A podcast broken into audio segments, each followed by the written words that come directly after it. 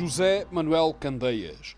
Tenho 64 anos, eh, sou sociólogo e trabalho na área dos recursos humanos. Nasceu em Estremoz, com intermitência tem vivido em Évora, volta e meia está em África. É para lá, para Angola, que espera voltar em abril e quem sabe por lá ficar.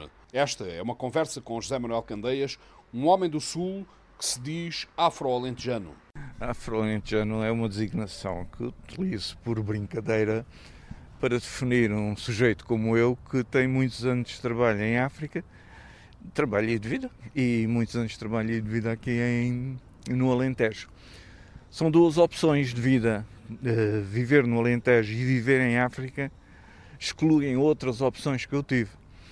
Uh, encontro muitas semelhanças entre o Alentejo e, e, a África, onde eu tenho vivido, nomeadamente o norte de Moçambique, a zona de, de Luanda, em Angola desde a vastidão dos campos, o, o clima, a luminosidade dos dias e até algumas coisas que têm a ver com a história das duas regiões, porque ao mesmo tempo se combateu a ditadura aqui no Alentejo e em África. Né? Como é que começou essa ligação à África, essa paixão por África? Esta ligação à África decorre do facto do meu pai ser militar e eu ter passado 11 anos da minha infância e juventude em dois períodos distintos em Moçambique, atrás do, do pai. Depois, eh, mais tarde, eh, eh, comecei a fazer um trabalho relacionado com projetos de desenvolvimento, empreendedorismo, questões de género e comecei a ter solicitações de países africanos para ajudar nesses, nesses campos. E acabei por ir para Angola em 2011 e ficar lá até 2020. Entretanto, como é que se estabelece aqui no, no, no Alentejo? Eu nasci em Estremoz.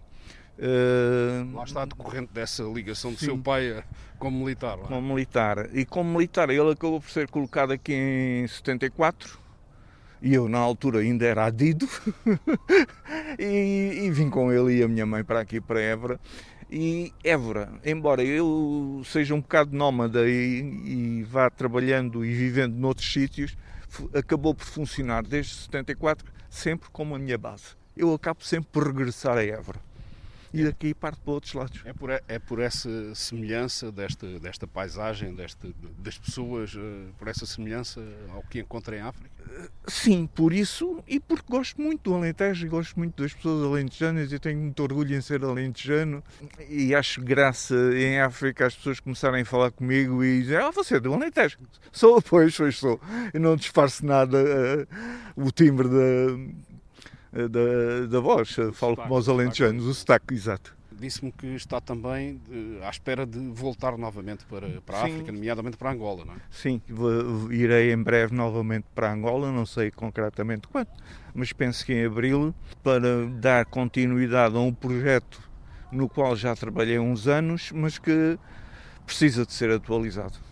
O que é que vê nas gentes africanas eh, que as torna tão semelhantes a estas gentes do Alentejo?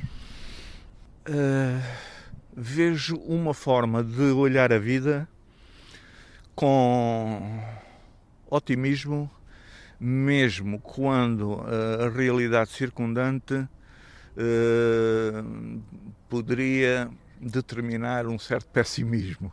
Apesar disso, as pessoas, quer em África, quer aqui no Alentejo, conseguem olhar para a frente, para o futuro, fazer coisas sem baixar os braços, sem desistir uh, e, e, tentando que as coisas melhorem. Eh, quando, quando falamos em África, no seu caso, no caso de Amarelo Candeias, eh, falamos de Moçambique, onde esteve em jovem, em Angola, onde trabalha. Conhece outros pontos de África também ou só Moçambique e Angola? Não, não, conheço, conheço outros.